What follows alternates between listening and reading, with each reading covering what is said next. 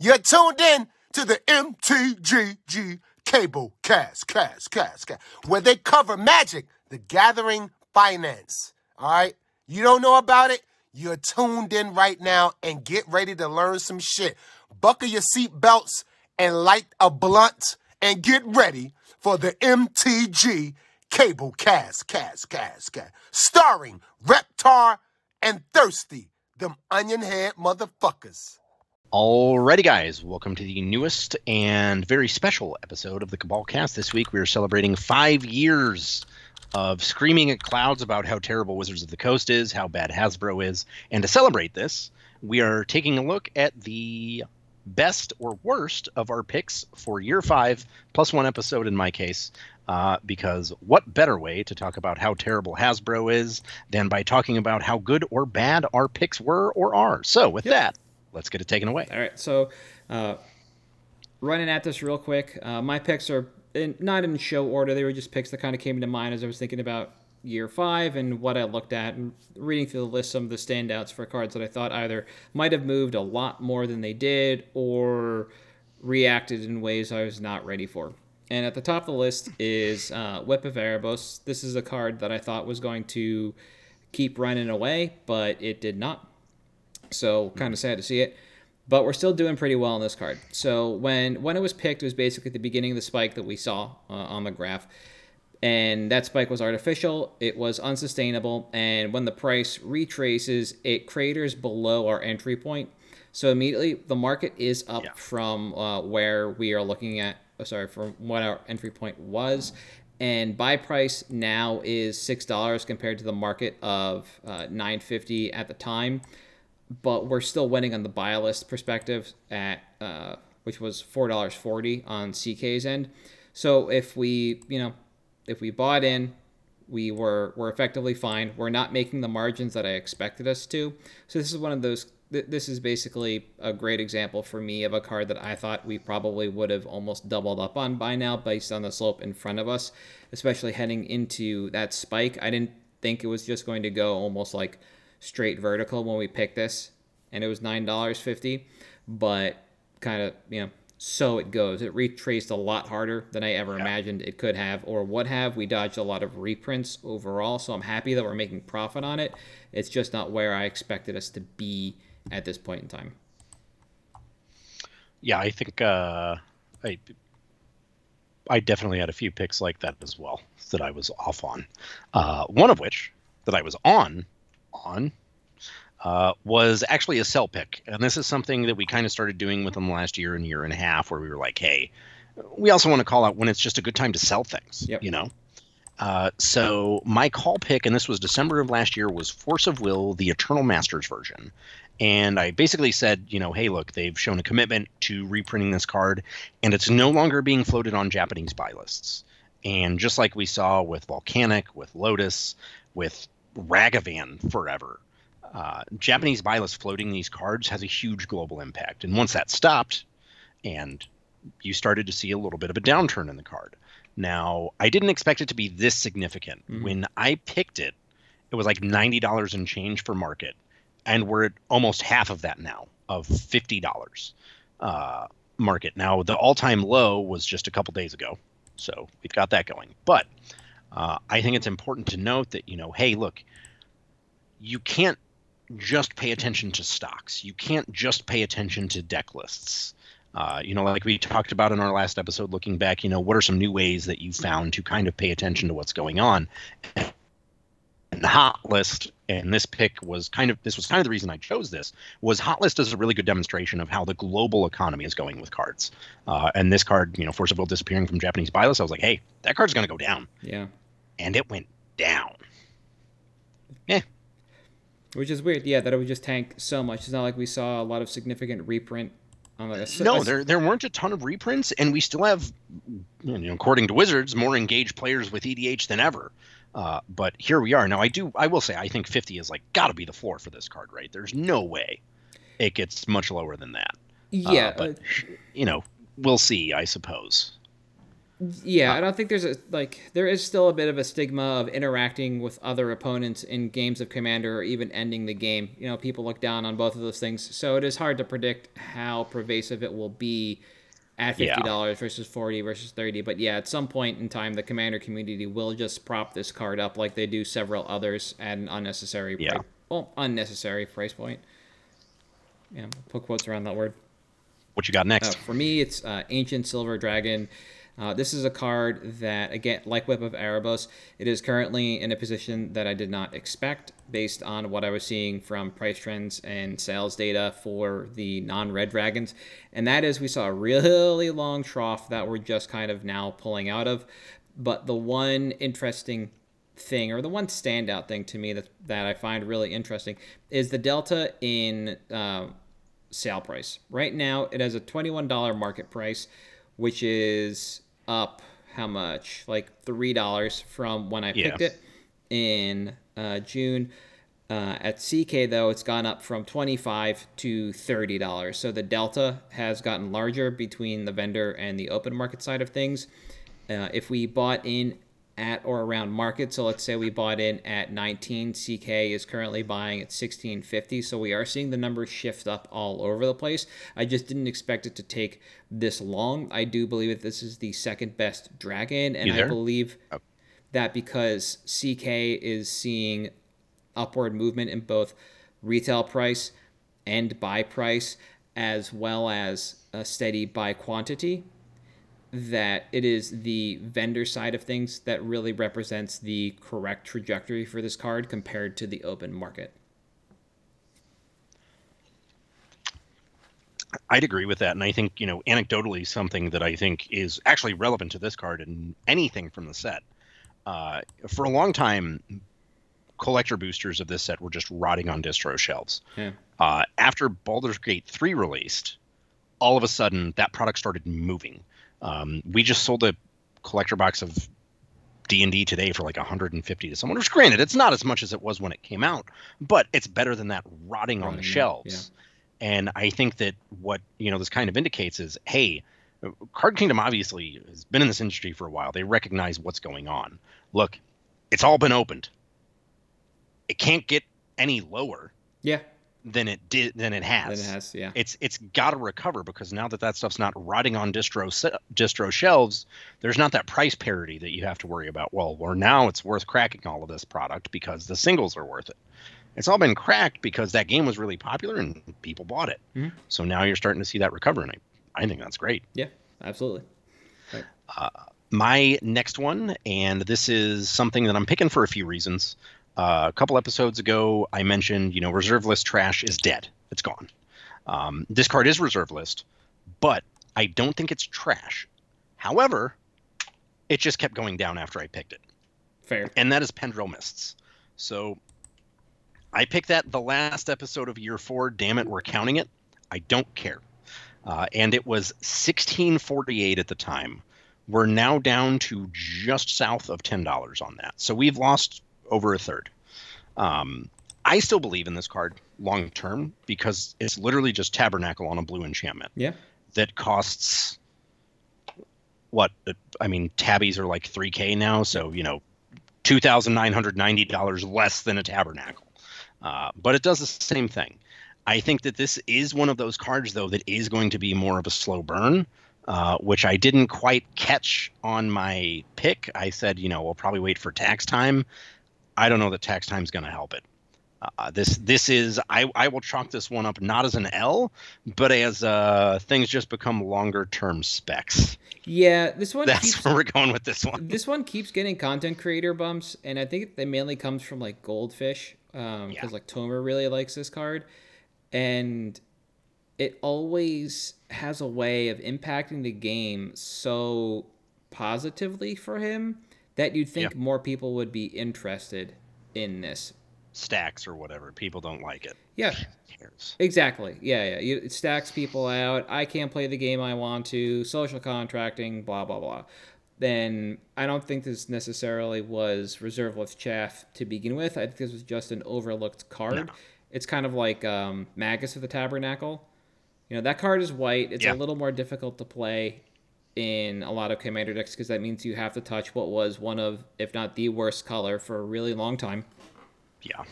As opposed to just being a blue enchantment, which every aspect of this card is just better than Magus of the Tabernacle. It's an enchantment, so it's harder to remove. It costs the same amount of mana, but it's blue, and that is just intrinsically better because all the blue pitch spells are just intrinsically better than the white ones.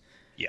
So I think this is just a card that is, like you said, it's just a longer-term spec because it packs the game. It doesn't in such a way that it's not abusive. It's not overwhelming. And I think it is just a matter of time before, like, the social contracting around Commander kind of steps aside and lets stuff like this really shine in the format and remind people that, hey, we don't just have to sit around and play 4-hour games. We can, like, keep shit moving. We can get it going, guys. Let's do it. Yeah. For me, the next card I'm going to take a look at is yet another blue card. So, you know, we're just kind of chaining them through. And it's Curiosity Crafter. This is probably one of the best performing picks that I've had all year. And this is kind of why it's on the list because, here, because this card is just so upfront and so obvious in what it does. It just seemed ridiculous that people weren't talking about this card at all. They still aren't really talking about this card. And everything has doubled about this card. The buy price has doubled from where it was. The retail price has doubled from where it was. This is just like the easiest win of the year from the pick side of things. And the market price didn't double, it quadded. So so everything about this is just kind of gravy. And it is easily reprintable because it's just a bird at the end of the day, or a wizard at the end of the day. They're both highly accessible and easy reprint targets. But this just goes to show that, like, no maximum hand size and drawing via combat, very powerful effects. Yeah. And stapling together, it makes for a very popular card. And so this serves also as a lesson for evaluation on specs. This is also something for me to reflect on. And this is one of the best performing picks I've had all year, just by the multipliers. Then I need to reevaluate my processes in how I'm looking at cards specifically for Commander that haven't already been immediately identified as Commander cards in pre-release and thus have that Commander tax on them from the beginning. Yeah. So. I also picked a Commander card. This one did not do anything like I thought it would. So this one's also kind of a lesson for me because I actually picked it twice in the last year, both times 30 episodes apart. And in fact, I picked it 30 episodes prior to the year 5 episode the first time and a year 4 episode. And I just keep letting you pick it. Yeah. Don't get fixated on a card because you like it or you think it's good. Pay attention to the data. Don't be an idiot. All the data points to, I was an idiot about Jeweled Lotus. So I first called it out, and I believe the second time it was a call out as a, hey, pay attention to what happens with Commander Masters because it should affect the price. Well, it didn't. It didn't. It was at a market when I first picked it of 73 the second time and about 75 the first for the original printing. Guess where its market is now? 71. Hasn't changed at all. But there's also a lesson here in that not only should you pay attention to the data, but also if you look at the sales velo on this card, it's still selling like crazy. Yeah. So even if it's not a good buy because its price is going to go up, it's at least a good buy because it's liquid.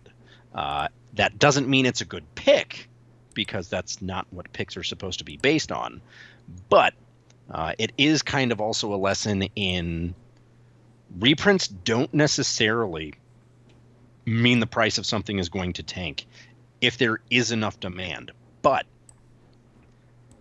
in today's Magic, it takes a card like Jeweled Lotus or Mana Crypt to have enough demand for the reprint not to kill it. Yep. So I will not be picking Jeweled Lotus again for a long time, is what I have learned from this. And you should also not pick Jeweled Lotus. Who knows? Maybe the third time round will be the key. Yeah. What you got? All right. For me, the last card I looked at is Garolf's Messenger.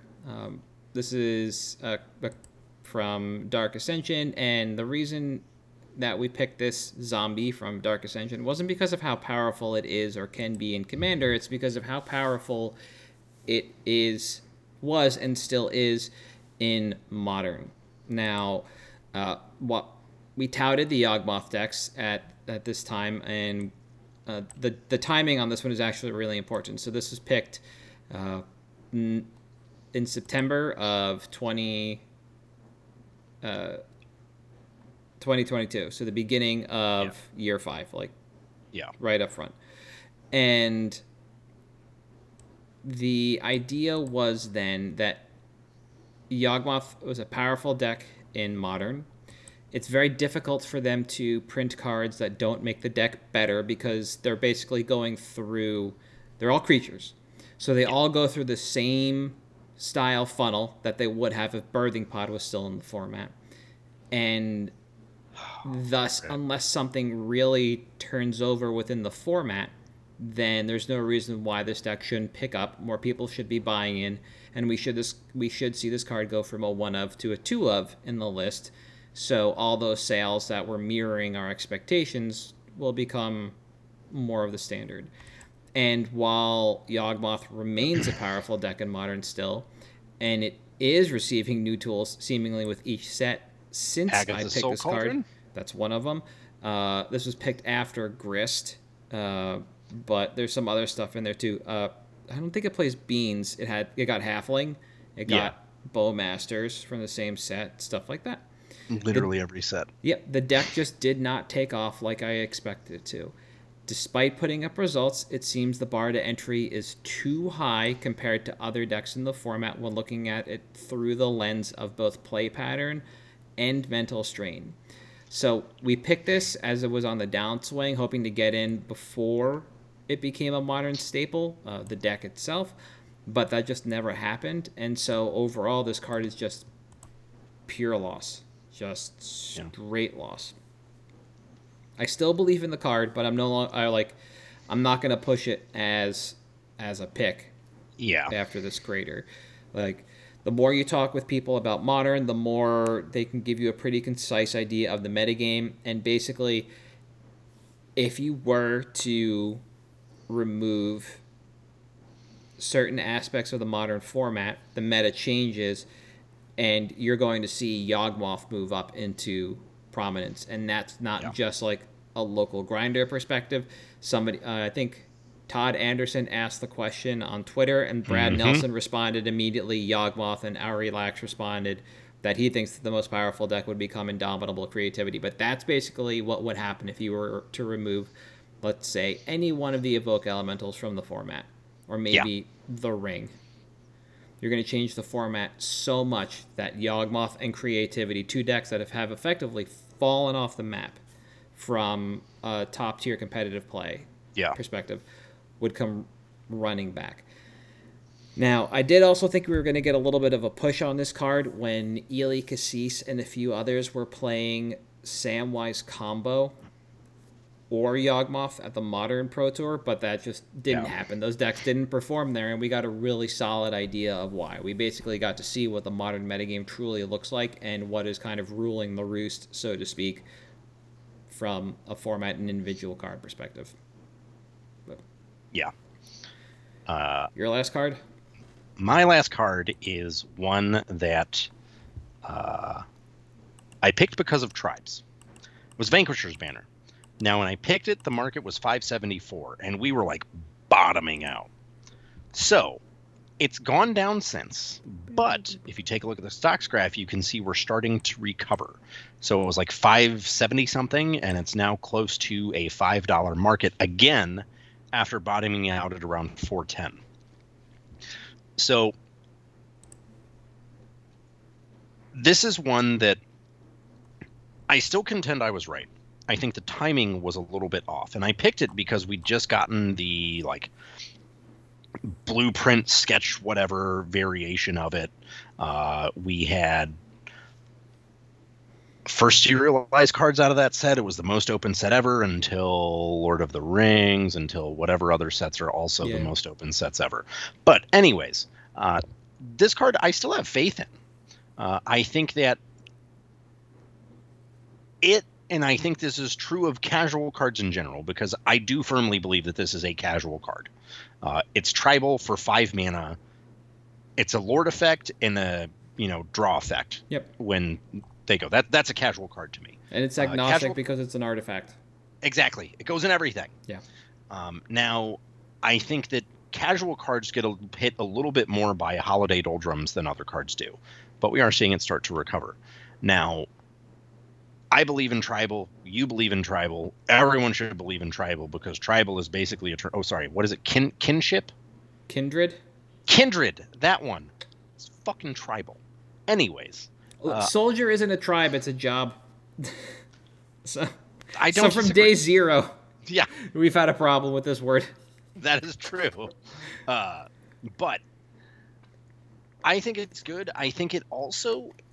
It's one of those cards that is good by – it is made better by the existence of themes and other sets. So obviously Doctor Who came out. We got Cybermen. That's something we've never had before. There's a new tribe. We're going back to Ixalan. Well, there's a bunch of tribes in there. I mean, pirates were there. That's why we got Vanquisher's Banner. So this is one of those things that I think it's really just finding your moment to buy because tribes are always relevant. Mm-hmm. That elf lord is gonna be good again. Yeah. That merfolk lord is playable. I guess Fish is seeing a resurgence. Infect is too because of Legolas's lightning reflexes, but whatever. Look, SBA still kill Phyrexian creatures. They sure do. It's great. But I picked this one because it's one that in the shorter term, because this was only picked like half a year ago, saw the full gamut. Of it went up, it went down, and now we're starting to recover. Because timeline-wise on this stuff, you may have in mind that it's going to be like a year or more, which I think was a timeline I called out on this one. But it may accelerate. It may slow down. You just have to remember, not necessarily to inventory what you have, but to at least say, hey, you know what? Let me take a look and see where things are. Because if I had... You know, just parking them in a box and forgetting them like all the Sarkans on ceilings or Splinter Twins, you know, that's a different story. On some of them, you just need to pay attention. And that's why I picked this one because, hey, I was a little ahead of myself on the timing, although we were on a downturn, but we're starting to see a recovery. So just be a little bit more patient. It'll probably get there. Yeah. No, it suffers from everything I talked about with the Herald's Horn pick a couple of weeks ago because that is another Kindred card. Yeah, and that's the only deck that's going to play it is a deck focused around that and Kindred.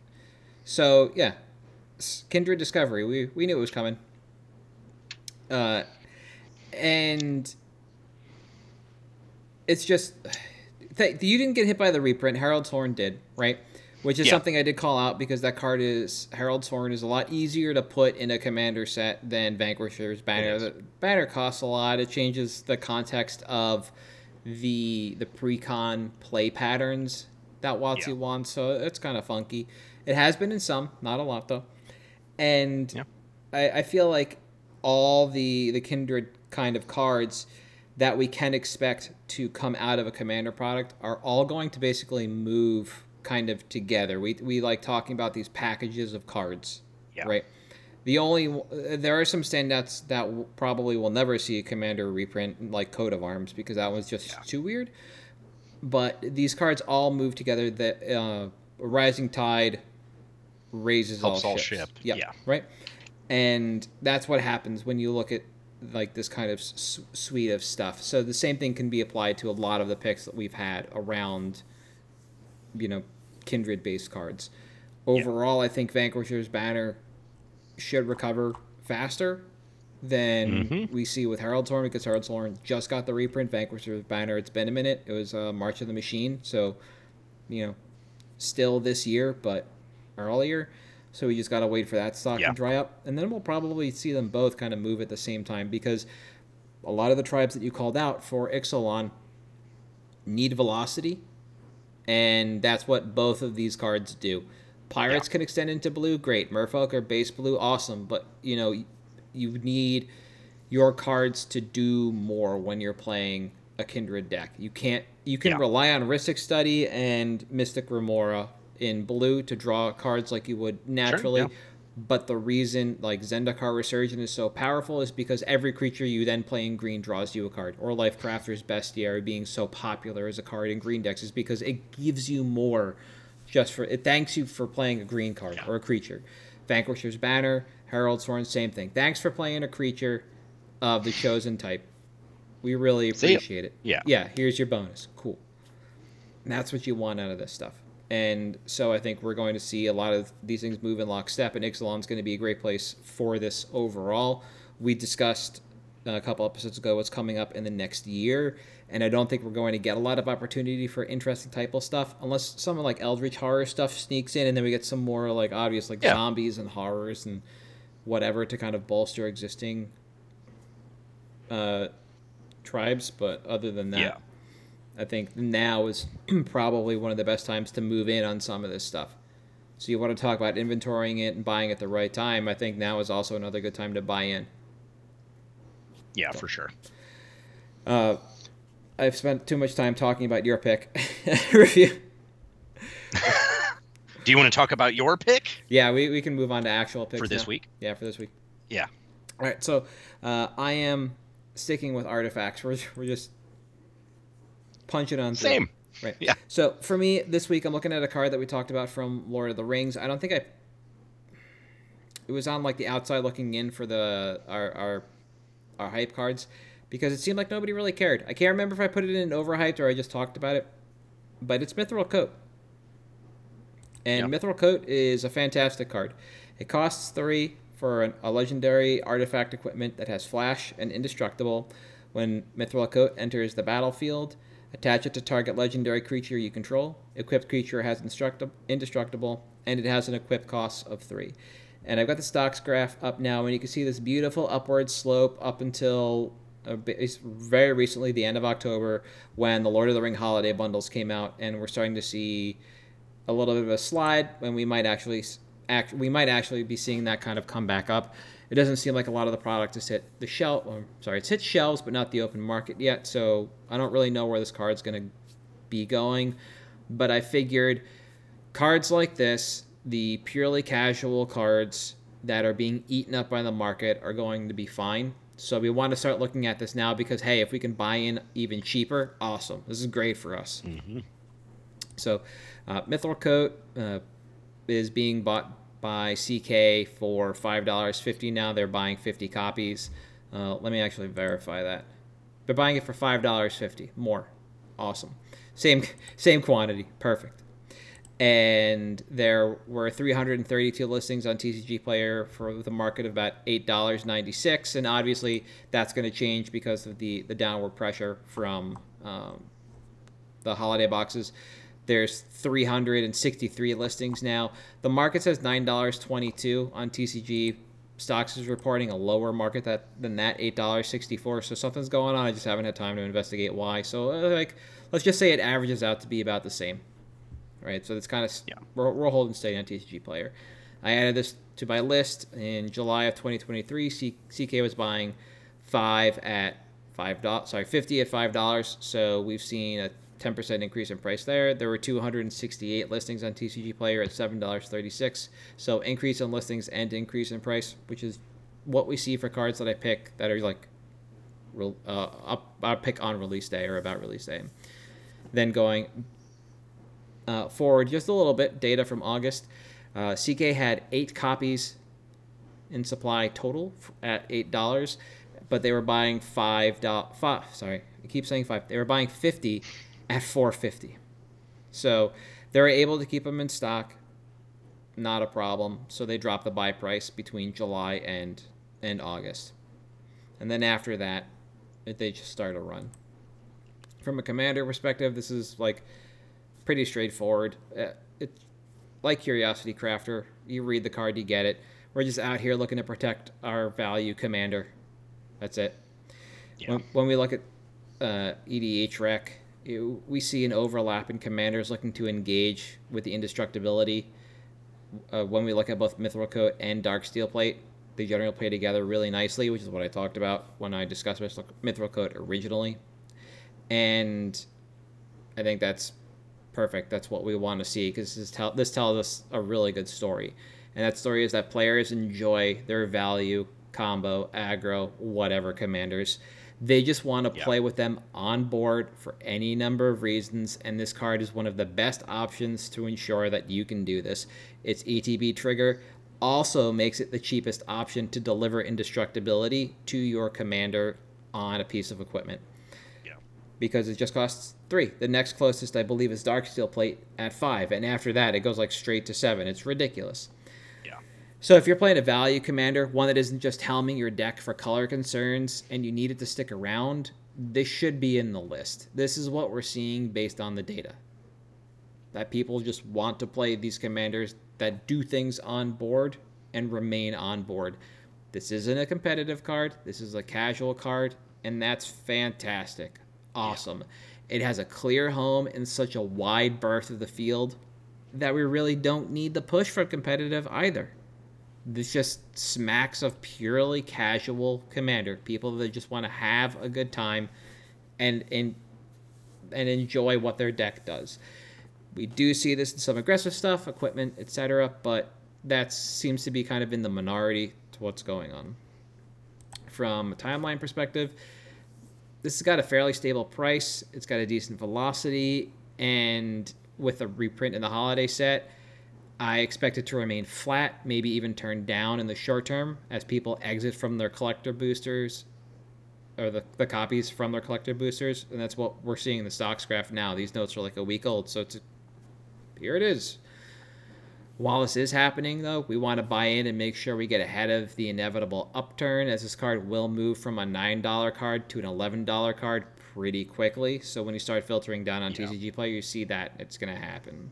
If we move in during Q4 2023, I expect we can out this in late Q1, maybe early Q2 2024, because that's basically when the holiday stuff should be done, being opened. It should all be in the market. So that's it. There will be no new supply really coming in at the kind of pace that we are seeing with the holiday box. It's just going to be people continuously buying into a long tail product like we know is going to happen, but that's not just going to create this glut of product hitting the market. Reprint equity is pretty interesting. So Mithril is a material. Most fantasy games involve Mithril as an ore to craft your hoo-ha with, but Mithril doesn't exist in Magic at the moment as a material on any plane outside of the Lord of the Rings set. So unless we bring this into a standard or supplemental set, we'd have to bring this to a standard set under a different name, but it could enter through a supplemental set, maybe similarly under a different name or just as Mithril Coat. But they really don't like reprinting Darksteel Plate either, so I don't really see this coming through. They want stuff like Commander's Plate, things like that. Yeah. Which give it protection, not indestructibility, whatever. By quantity, at the moment, I think I have 1 from my Lord of the Rings product that I opened, but I'm going to be picking up probably another 4 or 5 to play. If you wanted to hold for buy list, though, I think you can go as deep as you want. I think your bank account's the limit on this. I don't really think you're ever going to go wrong with this card. We've seen Darksteel Plate prove this before. You can even look at Nim Deathmantle if you want, as another weird way to kind of keep your commander around. Yeah. And there's just a pedigree on this type of card and this effect that leads me to believe that you just can't go wrong with this. I was a little unsure coming out of the Lord of the Rings episodes, but players have proven my analysis kind of correct for this. I think it's great. I do think the reprint equity is like one of the big things about this. But again, like you said, as we've shown with Darksteel Plate, Nim Deathmantle, Argentum Armor, this is a card that, you know, it's if I have a commander that matters, I am going to play this card. Yep. Because, you know, to the social contract, every person who plays Commander at a casual level wants to do the thing. Yep. They want to do the thing. And a lot of times the thing involves your commander. So this protects it and lets you play the game the way you want to, how you want to, and do the thing, which I think is, you know, great. Yep, exactly. I also think that, you know, Mithril is, like you said, it doesn't exist here. This is pretty unique. I think that if they want to continue to keep the uniqueness and flavor of the universes beyond sets, this is the kind of thing that they need to have in there. And the only way that I, if this gets reprinted, the only way I would like to see it reprinted would be in a secret lair of some kind. Some specialty reprint that's not like, oh, here's Mithril Coat with, like, a different name. Yeah, yeah. Like the The Walking Dead secret lair, where it's, hey, here's these actual cards. I don't want something like that. And I think that, as we've seen with some of the unique, like, Universes Beyond type stuff, they really don't want to touch it too much outside of secret lairs. So yeah. I think that's good. Yeah, that's a good point. My pick, I am also sticking with artifacts. I am going for the Cyber Controller from Doctor Who. Okay. This is another reading the card explains the card. Blue, blue, black X for a 3/3. When it ETBs, each opponent mills X. All creature cards milled this way onto the battlefield are face down under your control. There are 2/2 Cyberman artifact creatures. Lord effect for other artifact creatures you control. I like this for a few reasons. Obviously, it buffs artifacts. Mm-hmm. That's something that's just always good, especially in blue-black X, typically Esper. The other reason I really like this is it's an infinite mana outlet that acts as a win condition on its own. Oh, yeah. Similar to Una, when she's in the command zone, you just mill out all your opponents. Well, I can just mill you for 200 because blue is really good at getting infinite mana. Deadeye Navigator, Palancron, Power Artifact, and any of the untap artifacts. There's just a million ways for you to get infinite mana for this card to go big. And similar to Mithril Plate, Cyber Controller is unique to the Universes Beyond set. Cyber Controllers, Cybermen, that's a Doctor Who thing. That is not something that Magic has ever come close to prior to the Universes Beyond product line. So I think the reprint equity is pretty low on this. Mm. Speaking of low, it's less than $1. Now, this is where things get kind of interesting because, to me, this is an EDH card, and it is an artifact card. So probably only one, right? Except, again, this is an infinite mana outlet. Not only that, it's just good removal for your opponent's options. It kills top deck tutors. It gives you an army of creatures that, you know, you can flip with Ixidor. I was just looking up Ixidor, actually. Ixidor, yeah. I was like, I know this card turns shit face up. Yeah. So there's a lot of, like, cute shenanigan options here with this card, which I think is great, because Ixidor is also a lord for face-down creatures. And for 3 mana, you turn them face up, which, you know what? When you have infinite mana, you just turn them all and get all your opponent's stuff, which is pretty cool. So it's not just an artifact card. It has a lot of really cute shenanigans that it can get to, and that's why I like it. Because obviously the exposure of artifact lording is cool. Yeah. That's great. But there's actually a lot of hidden utility to this card. Having a nice, like, silver bullet type of deal for, well, you know, he just mystical tutored. So he probably got Psych Rift, let me exile that and cast this for 1. Mm. Cool. I think timeline is where things get tricky. Universes Beyond has sold incredibly well, at least for us at the LGS. We've had a lot of people actually coming in looking for this card, which is why I picked it. But we do have a fair amount of Doctor Who stuff sitting around still, because Doctor Who came out, and a week and a half later, we have the Lord of the Rings holiday bundles. Then we have new standard set. Then we have 4 more sets or whatever it is coming out between now and the end of the year. So this is one that I think is going to be a little bit longer timeline. Probably, realistically, 6 to 8 months at the very least. Mm-hmm. Because I don't know how during the winter, this card is going to appreciate in value. Now, that said, quantity, yeah, you would want to be at EDH, so a few. But honestly, at this price, I'd be looking at like 30 to 40. That's like $30. Yeah. Less. That's not bad at all. I've spent more on Sarkin's Unsealing and felt worse about it than I have spending. I'm at $23 on this card right now that I am deep. I just think it's a really good option, and it's one of those cards that I think is going to fly under the radar for quite a while until you just get a gradual uptick in its exposure, either through content creator or honestly just people digging through old stuff and finding it in their bulk box because they just immediately pulled their doctors out of whatever deck they ended up with. But I think it's got a lot of versatility to it. I think it's a solid look. Yeah. And I think that, you know, at least from the LGS perspective, stuff like this is like make or break sometimes. Because we had a guy coming today and buy 3 of these for 3 different decks today. And last week he bought 5. So he's got 8 decks. That's insane. Yeah. It's a weird card. Couldn't be me, but whatever. I like it. Right?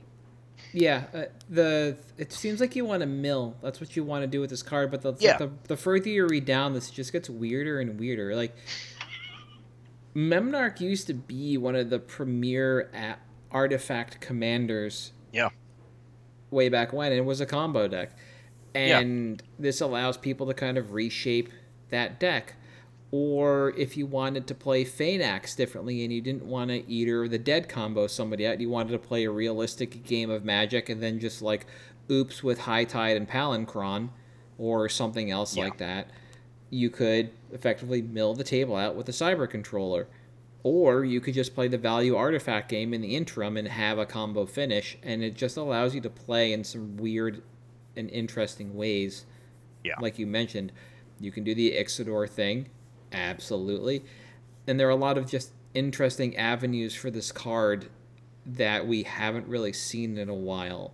It just plays so uniquely overall. And I'm kind of curious to see what happens with this and some of the other weird ones.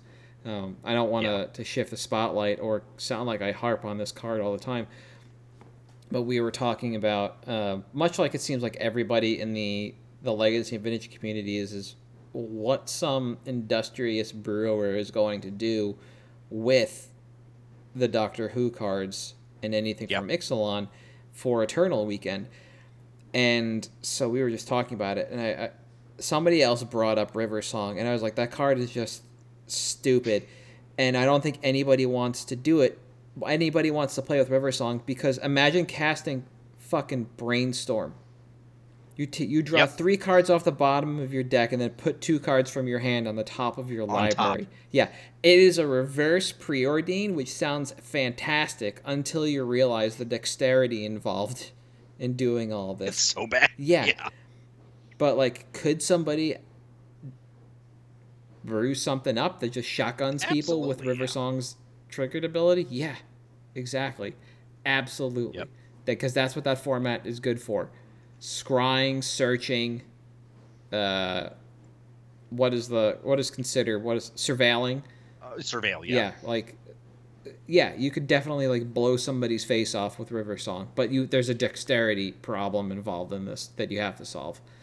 And because that card changes the game in such a unique and interesting way, and then has these really weird play patterns. It's like cards like the Cyber Controller are also really attractive for that same reason. Yep. But at least this one's up front and tells you what it does, and it doesn't make you do anything weird when you're playing the game. It just says, dump mana into me. I poop artifacts. And we'll be great. Yeah. So overall, it's an interesting look. It's a card that I think I overlooked because we were focused on another one for other reasons, another one of the Cybermen for VRD, so I think I overlooked this one overall, but it is, it seems like the more I go back, the more all the Cybermen look like they have the opportunity to play really well in Commander, because they're just so, like, unintrusive to the game. Unobtrusive. Yeah. Like, they just look like, why is this card here? Like, what does this do for us? Does it do anything? Not really. Oh, yeah, because it's not making you jump through weird hoops. It's not asking you to cast cards from exile or start putting time counters on things that don't have suspend and tracking 8 cards outside of the game or playing off the bottom of your library or figuring out whatever the TARDIS does. You just play artifacts, and there's some really cool abilities on most of the Cybermen, and yeah, they're all just good cards when you boil it down. Like, I don't think it's a Cyberman. I think it's just the Grixis commander that basically says if you were to make a villainous choice, you make it twice. But that's basically just the keyword will of the council. Yeah, so that's all it is. When you vote twice. Easy. Easy. Like, we're done. I figured it out. I got the combo. Yeah. I play cards that ask me to vote. Go. Yeah. And so I think cards like this are a really good reminder. Like, yeah, there's a lot of color and a lot of distraction around the heroes of the Doctor Who set, and there's a lot of flash around the vampires and the merfolk and the Ixalan stuff. But behind that are the pirates and the dinosaurs that offer a lot. Like, nobody's been talking about Galta, or the fact that there's a new natural order for dinosaurs that puts Galta into play. And then what does Galta do? Put your hand into play. I love the card Eureka. And when it's one-sided, it's even better. It's really like, come on. But no, merfolk and vampires are getting all the press because they're flashy, they're colorful, they're interesting. The Cybermen aren't. The Doctors are. Nope. So we have the ability to take a look at a lot of these cards and start investigating investigating them, what they do in the format, if people like them, are they good picks, what are people saying? And I think this is a good look overall. What do celebrities know? Do they know things? Let's find out. Yeah. Such a great show. All right, we're exiting this. I'm pulling the record. Bojack, we're done. Starring J.D. Salinger. For at MTG Podcast on Twitter, Facebook, Patreon, and YouTube. I am at Haltai Reptar. I am at Damon _Thursday. There it is. I'll see you next week.